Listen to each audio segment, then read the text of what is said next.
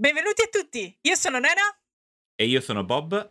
e questo è Parliamo Generico. Sigla!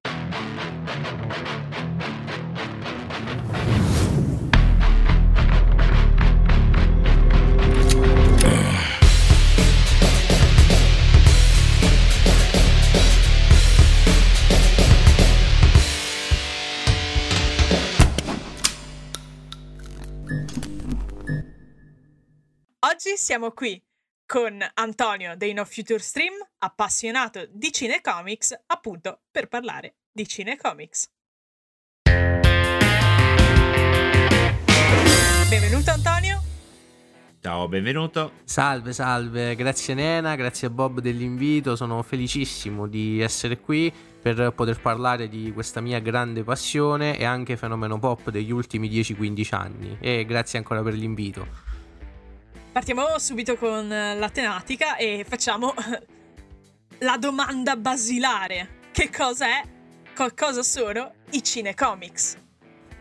Ok, ok, perfetto. Uh, beh, allora diciamo che è un qualcosa che conoscono in tanti, ora come ora, perché comunque, come dicevo, sono il fenomeno pop a livello cinematografico mh, più remunerativo e più visto più remunerativo di tutti i tempi sicuramente, più visto questo sarebbe da fare dei confronti magari con i vecchi western, però eh, immagino che siamo lì tutto sommato. Si tratta molto semplicemente dei vari film, eh, recentemente anche serie tv, pure se è un mercato tendenzialmente abbastanza nuovo, eh, che per l'appunto vengono trasposti al cinema con uno schema molto molto simile a quello dei fumetti cartacei, quindi universi condivisi, crossover che includano più personaggi e tutto quello che eh, viene insomma ereditato dal mondo della carta. Per le persone non, non esattamente de- del tema, cosa sono i crossover? Ok, i crossover sono molto semplicemente dei film o anche puntate di serie tv perché ripeto, è uh, comunque un campo nel quale si stanno inserendo attualmente uh, anche le compagnie che fanno principalmente cinecomics, dove si incontrano uh, più personaggi. Per farlo capire in maniera diciamo molto banale, un crossover um, può essere tranquillamente un film degli Avengers o della Justice League, dove avete più personaggi che si incontrano e diventano parte di quella trama. Ok, okay. quindi sostanzialmente sono tutte quelle influenze di più fumetti che convergono in, una, in un'unica trama nuova, proprio semplificando molto. Mm, sì, eh, non necessariamente nuova. Mm, per esempio, per quanto riguarda l'universo degli Avengers, la storia delle gemme dell'infinito, che sono, diciamo, il McGuffin intorno al quale eh, ruotano tutte le vicende degli Avengers, si sviluppano anche in altri film, per esempio nei Guardiani della Galassia. E c'è poi, come hai detto prima, il termine esatto, una convergenza, quindi molte volte il crossover risolve una trama sviluppata in altri film. E quindi, diciamo, artisticamente chi è che li ha mh, più valorizzati, li ha cominciati a eh, portare nel cinema o nelle serie? Mm, ok, allora uh, dobbiamo cominciare col dire che i i, diciamo, gli ascoltatori più grandi si ricorderanno sicuramente di uh, film dedicati ai supereroi da ben prima uh, degli Avengers, della Justice League e di quello che abbiamo visto negli ultimi vent'anni. Il primo che ci viene in mente di solito è il Batman di Tim Burton che risale addirittura all'89. C'è stato anche qualcosa prima in realtà Forse un Superman. e ci sono stati diversi uh, tentativi. Effettivamente il primo come dire, mm, il primo film che l'hanno abilitato è stato proprio il Batman di Tim Burton, dove c'è stata una certa visione autoriale. Eh, per la prima volta un personaggio comunque relegato al mondo dell'infanzia e dei bambini eh, ha visto anche per il pubblico mainstream una visione decisamente più anche un po' adulta se vogliamo, poi ecco c'era un'estetica di un certo tipo, quindi una cifra stilistica che potesse farlo apprezzare non solo ai bambini e poi vediamo che comunque nella storia ha fatto nascere tante controversie questa, questa situazione che non hanno portato alla realizzazione di un terzo film di Batman con Tim Burton eh, per la vicenda del McDonald's addirittura all'epoca no? era successa una cosa poi se vi interessa magari ne parliamo anche dopo e eh, fino ad arrivare per l'appunto a uh, pellicole molto più vicine a noi. Mm, si parla della saga di Spider-Man di Sam Raimi o della trilogia del Cavaliere Oscuro di Christopher Nolan, riconosciuti nonostante il soggetto fumettistico come dei veri e propri capolavori del genere. Ok. E um, quel mm, fatto a cui accennavi di, di Batman, che cosa è successo? Ah, sì, sì. Allora, uh, come vi dicevo, all'epoca chiaramente non si pensava che un film con un protagonista, un tizio vestito da pipistrello, un miliardario vestito da pipistrello che combatte il crimine, potesse essere un qualcosa di eccessivamente serio, no? Quindi veniva visto con un certo occhio di riguardo e come un film per bambini. In realtà sappiamo che entrambi i film eh, di Tim Burton su Batman, quindi il primo e Batman Returns, hanno delle scene abbastanza sanguinolente, abbastanza disturbanti, non sembrano assolutamente un qualcosa da far vedere ad un bambino, eh, solo che il marketing fu fatto comunque in tal senso. Infatti c'erano degli accordi con McDonald's che dovevano mettere dei giocattoli dedicati a questi film negli Happy Meals, ok? Solo che vennero eh, inondati dalle critiche perché addirittura un giornalista del quale non ricordo il nome disse stiamo dando uh, del materiale di un film di exploitation in mano ai nostri figli. Sapete, i film di exploitation, per chi non lo sapesse, insomma, sono quei film particolarmente violenti, con una grande componente gore o comunque tematiche disturbanti in generale.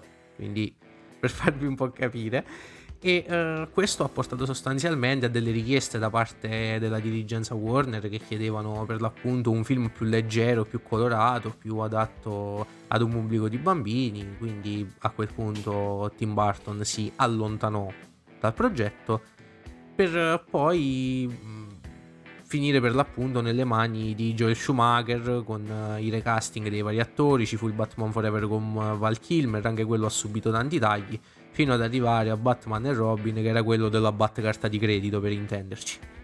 Beh, poi parliamo di Tim Burton che ha uno stile tutto suo che o lo ami o lo, o, o lo odi e diciamo che chiedere a Burton di rivedere i suoi film era quanto mai una bestemmia perché comunque lui è un genio di quel genere lì con quelle trame un po' particolari, questi colori scuri che lo caratterizzano con le scenografie svigoggolate, eh, molto disegno riprodotto nella realtà. Quindi cosa si aspettavano? Uh, beh, sì. Beh, sì, anche se nell'ambito cinecomic abbiamo visto con la recente uscita della uh, Zack Snyder's Justice League uh, non si è assolutamente nuovi a queste, a queste vicende. Sono cose che sono successe abbastanza spesso e potrebbero, perché no, ancora succedere con delle dirigenze che entrano spesso a gamba tesa su quella che è la visione artistica dei talent che scelgono di ingaggiare. È vero.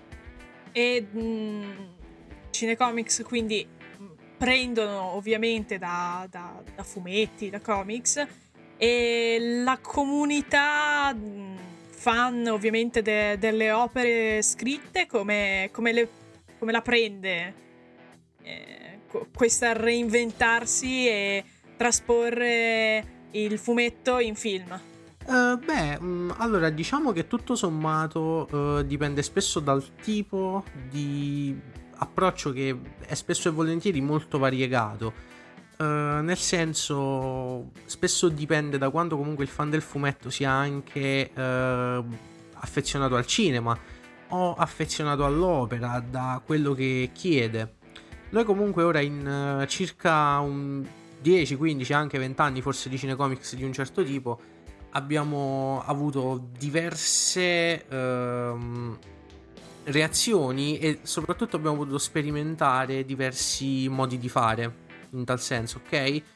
Quindi, da, per l'appunto, Sam Raimi, mm, Christopher Nolan, che prendevano i personaggi e raccontavano una storia tutto sommato uh, nuova. Mm, Raimi, ecco, magari ha uh, salvato un po' di più i contenuti originali di Spider-Man, mentre Nolan ha voluto fare uno stravolgimento, quindi una storia molto meno supereroistica, più quasi un poliziesco con un tizio vestito da Batman. Qualcuno lo ha voluto definire e uh, quindi poi diciamo ecco dipende tanto da quello che il fan del fumetto chiede mm, se un tipo di uh, fedeltà quindi uh, il seguire pedissequamente quello lì che è il contenuto del fumetto oppure se diciamo c'è chi riesce ad avere anche mm, una buona opinione nonostante la libera interpretazione. Diciamo che l'unica cosa buona è che oggi possiamo dire tranquillamente di averne per tutti i gusti.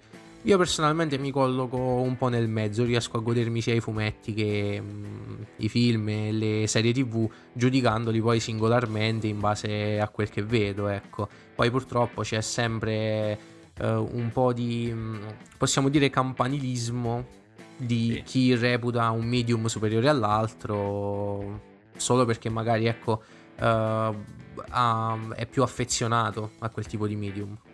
Diciamo che consigli di prenderli un po' singoli nelle loro, diciamo, se io sono appassionato di quel determinato fumetto, apprezzare il fumetto mm.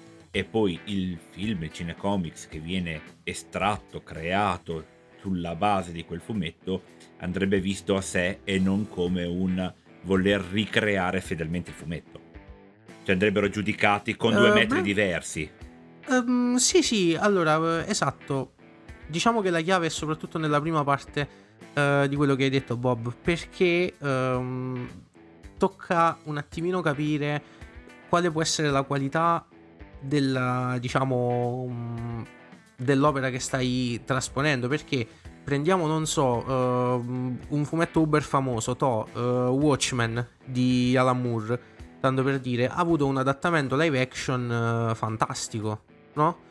che lo, è stato fatto proprio praticamente shot per shot c'è stato solo un piccolo cambiamento ma anche abbastanza insignificante per quello che riguarda il finale eppure ha avuto una critica mista proprio perché veniva detto ma questo qui non c'è, diciamo, nessun tipo di valore cinematografico, non c'è sceneggiatura, c'è solo la resa visiva, eh, la trasformazione del fumetto eh, su pellicola, sostanzialmente. Okay. E invece eh, ci sono stati tanti affezionati del fumetto che lo hanno apprezzato proprio per eh, per questo motivo, perché una volta tanto non si è andato a toccare un'icona per poi diciamo mm, stravolgerlo o comunque mettere elementi che non facevano parte o magari ancora peggio quando succede togliere degli elementi per fare invece un altro esempio banale e opposto, i film Marvel hanno praticamente solo i personaggi originali dei fumetti e poi raccontano storie che sì, sono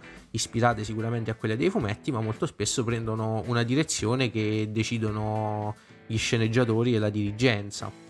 Quindi, mh, mm, insomma, sì, alla fine uh, ci si può tranquillamente focalizzare su più cose e non uh, su solo il fumetto o solo il film oppure la qualità del film in relazione al fumetto. al fumetto.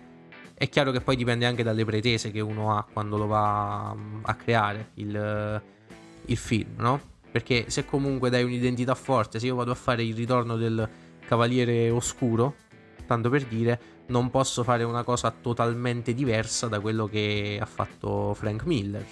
Tanto per dire. Se invece faccio un film di Batman con elementi del ritorno del Cavaliere Oscuro, ma faccio una storia originale, ex novo, vagamente ispirata, lì posso prendermi più libertà. E va sicuramente valutato anche questo. A, tuo, a tua opinione, qual è uno dei cinecomics che proprio è stato un fallimento, sotto la tua opinione ovviamente. Ok, la vuoi unpopular oppure un po' più oggettiva? Facciamo unpopular, andiamo contro tendenza. Facciamo unpopular. Allora, io ho una certa avversione per il quarto film degli Avengers che è Endgame, però più per una questione di cifra stilistica, devo dire. Um, non mi è piaciuto che siano stati abbattuti in un certo senso tutti i personaggi che sono stati costruiti un po' nei film precedenti, ma anche solo in Infinity War, che era il capitolo precedente, dove per esempio, ecco, l'esempio che mi capita di fare più spesso è quello di Thanos, che era un villain con una certa profondità, mentre invece è diventato il solito cattivone che è cattivo e basta in, nel giro di, di un film e la cosa non è stata neanche troppo giustificata sostanzialmente. Se invece parliamo di qualcosa di un attimino più oggettivo, beh, dovrei mettere sicuramente la Justice League del 2017 che aveva tantissimi problemi sugli effetti speciali, sul montaggio, sul fatto di essere un film, perdonatemi il termine, bipolare, perché chiaramente era figlio di due visioni, di due registi diversi. E nulla, è il classico gattino cieco, figlio della gatta che va di fretta, insomma. Quindi per capirci, no? Sì. E invece al contrario, uno che reputi invece assolutamente mh, mm, tra i migliori cinecomics? Allora, tra i migliori cinecomics, vabbè, uh, vi dico quello lì unpopular di nuovo sì, come sì, prima. Sì. Per me, ecco, io sono un grande fan di Batman v Superman, film distrutto dalla critica, però uh, devo dire che, ecco, ho una mm, una grande passione per l'estetica di Snyder, mi piace tanto quando si sa attingere a piene, a piene, mani dai fumetti sapendolo contestualizzare, credo che il suo storytelling sia fatto di questo mix praticamente perfetto. E uh, nulla, poi vabbè, essendo un grande appassionato di scene d'azione e di combattimento, è un film che è over the top proprio sotto quel punto di vista, quindi è probabilmente anche questo il motivo per cui mi piace.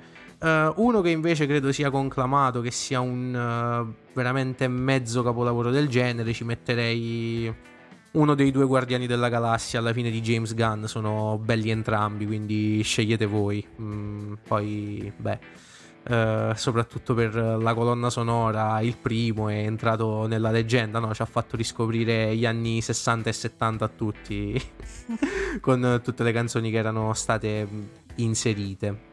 E quello lì è riconosciuto decisamente di più come un film di, di un certo tipo e difficilmente ritrova uh, pareri contrastanti. Io tendo a preferire il secondo, ma è una grandissima pellicola anche il primo. Ecco. Riesci a trovare dei, dei, dei leitmotiv uh, in ogni cinecomics praticamente? Un elemento che si presenta sempre ridondante in ogni cinecomics. Uh, allora, ragazzi, Hitchcock diceva che le trame dei film sono sostanzialmente otto. Quindi questo qui può, diciamo, non essere un problema solo dei, uh, dei cinecomics, però, beh, mh, mm, effettivamente sì solitamente la struttura è che c'è un eroe o più eroi nei film corali, un cattivo, più cattivi, un'organizzazione di cattivi, quindi diciamo che c'è uno scheletro che è sempre molto molto simile sostanzialmente. L'unica ridondanza che, che, trovo, diciamo, è magari ecco uno schema che utilizza spesso la Marvel di far stare l'eroe per buona parte del film uh, nei guai, no? Uh, quindi che riesce a prendere poco spesso la situazione in mano per poi insomma sovvertire tutto nel finale. Penso che si possano utilizzare anche strutture diverse in questo senso, però finché funzionano mm, va bene così, non lo trovo affatto stucchevole, diciamo che bene o male da film a film sono sempre state utilizzate bene. Per quanto e... riguarda invece da, da, da, film a cinecomics, se c'è solitamente un, un cambiamento che, che, fanno quasi tutti tra film, cioè tra, tra, fumetto e mm. film. Ah, sì, beh, ecco, tra fumetto e film un cambiamento che viene fatto spesso riguarda o l'etnia o il genere di alcuni personaggi. Solitamente quasi ogni film vede un personaggio bianco diventare di colore, uomo diventare donna e mm, così via, insomma. Uh, però c'è anche da dire che questi sono film che vengono da Hollywood, tutto sommato e ad Hollywood hanno delle regole scritte e non scritte per quanto riguarda diciamo questi, questi cambiamenti che poi alla fine bisogna capire se vanno a pesare nell'economia del personaggio e nel film. Mm, difficilmente capita eh, però ecco fa un po' imbufalire chi tiene tanto alla fedeltà anche dei personaggi secondari. Io personalmente capita che ho qualcosa da ridire solo quando si vanno a toccare magari delle icone perché quelle lì se campano da 80, 100, 70 anni, tutto mi viene in mente per esempio un Batman, non vedo perché devi andare a fare un cambiamento del genere, infatti tendenzialmente non li fanno per fortuna, è molto raro che capiti. A me viene in mente di, di chiederti le trasposizioni invece quelle magari un po' più oltreoceano, non Hollywood ma parte asiatica. Mi vengono in mente le trasposizioni di manga tipo Death Note, eh, uh-huh. il film che eh, va a prendere Death Note. Io per esempio l'ho trovato abbastanza fedele a quello che è il manga e anche la serie di anime, perché Death Note addirittura ha fumetto, anime e film. Eh, però magari un tuo parere, perché è, è, una, è un qualcosa che io ho trovato veramente molto particolare e molto tipico giapponese, proprio molto mh, mm, legato più al loro mondo di vedere il cinema. E non so se magari pensi possa essere un qualcosa che in un futuro potremo vedere anche nel cinema, grande cinema, perché noi, da noi è quasi sconosciuta questa cosa. Uh, quindi intendi di adattare fumetti asiatici, manga esatto, sostanzialmente? Esatto. A parte i classici eh, film di Miyazaki, quindi grandi eh, registi mm. giapponesi già super mega conosciuti a livello mondiale, però prendere magari film tipo appunto la, la versione cinematografica del manga Death Note e vederlo mm. magari su un grande schermo europeo o mondiale comunque. Secondo te è fattibile o il, il, loro, il loro modo di vedere le, la trasposizione è troppo complessa e troppo diversa da quello che sono i canoni cinematografici normali. Ma eh, allora Bob, io mh, mm, ti dirò una cosa. È un discorso un po' complicato da fare perché un'altra trasposa- trasposizione che mi viene in mente, per esempio, è Old Boy, che fa parte della trilogia della vendetta di Park Chan-wook, che pure viene da un manga. E parliamo di gusti comunque molto diversi. Ma per quanto riguarda Death Note, eh, noi abbiamo avuto anche una trasposizione americana di Netflix, purtroppo, mi viene da esatto. dire, perché era effettivamente indecente. Uh, quella asiatica che mi sembra fossero due o tre film addirittura. Due sicuramente. Cioè, deve essercene più di uno. Due sicuramente, uh, credo sì, sono anche su tre. Mm. Sì, ma sono anche su Prime sì, poi esatto. le altre cose se li volete recuperare. E quindi, boh, è, è un po' difficile perché uh, se parliamo di trasporre opere asiatiche, ci provano spesso. Di qualche anno fa, per esempio, c'è anche un live action di Ghost in the Shell con Scarlett Johansson e Juliette Binoche.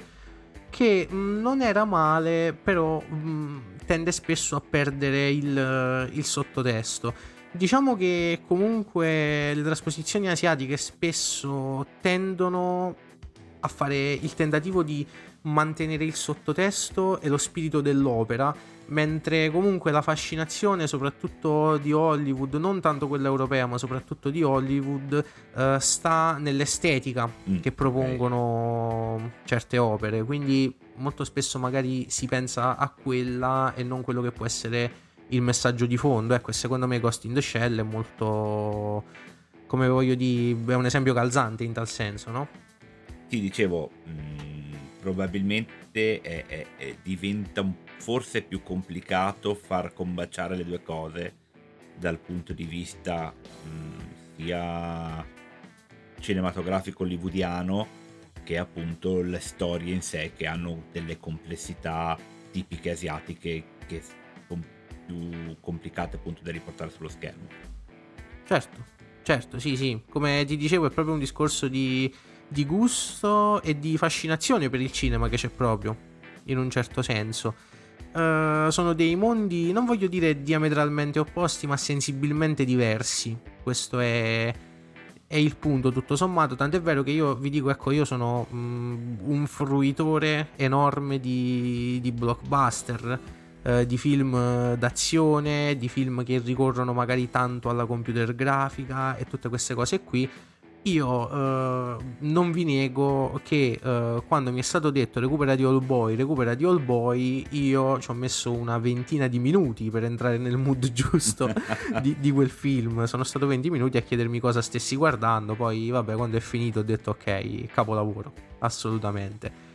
Quindi è, è forse, ripeto, un po' difficile. Mm, se si vuole fare qualcosa di simile, ecco, ci si potrebbe provare pure. Non che il cinema asiatico non possa essere apprezzato, voglio dire, mm, basta vedere film come mm, quelli lì di Bong Joon-ho, che sono stati sono andati fortissimi ultimamente. Uh, vuoi le memorie dell'assassinio, vuoi Snowpiercer, vuoi Parasite che ha fatto incetta di premi.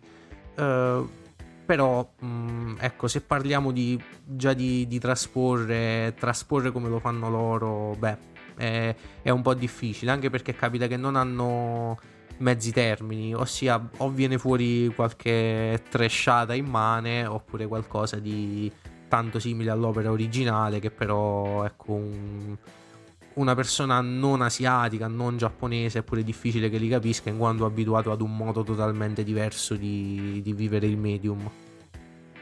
Vengono, prima accennavamo a Netflix, a Prime, Vengono considerati cinecomics anche le serie tv su un certo tipo di, di fumetto? Eh, uh, allora diciamo che questo qui è un discorso abbastanza interessante. Uh, a me piace considerarli prodotti collaterali ai cinecomics, se vogliamo, perché poi ci sarebbero delle distinzioni da fare. Le serie che sta facendo ora la Marvel, per esempio, sono a tutti gli effetti, ed hanno anche gli stessi personaggi, però fanno parte del Marvel Cinematic Universe, quindi di tutta quella continuity che abbiamo visto al cinema finora. Uh-huh. Parlo di WandaVision, uh, 19 marzo è per esempio andato in onda per la prima volta Falcon e The Winter Soldier e uh, riprendono gli eventi dei film, comunque danno un seguito a quegli eventi. Se invece parliamo di DC ci sono delle continuity un po' slegate, Mm, mi viene in mente per esempio i Titans, che è una serie che a me uh, piace tanto. Il Batman che c'è in quella serie non è quello lì di Ben Affleck visto al cinema, è, è un altro, molto semplicemente. Come poi vale anche per Arrow, Flash e tutto il resto. Quindi sì, potremmo considerarle dei prodotti collaterali, tutto sommato, che vivono dello stesso dello stesso modus operandi, anche per come vengono realizzati, però non per forza si intrecciano a quelle che sono le trame dei cinecomics fatti e finiti che vediamo al cinema. Va bene. Noi ti ringraziamo un sacco per queste delucidazioni e scoperte nel, nel mondo cinecomics. Io mi sono segnato un sacco di nomi. Adesso andiamo a riprenderci t- tipo tutti i film che non abbiamo visto tutti praticamente, il 90% di quello che ha nominato, a parte quelli di Tim Burton. Ti ringraziamo un sacco e sperando che magari ci siano altre possibilità di fare altri episodi su altri argomenti. E vi ricordiamo di mettere mi piace, iscrivervi e attivare la campanellina e noi vi salutiamo. Grazie mille ancora e un bacione. Ciao! Ciao ciao!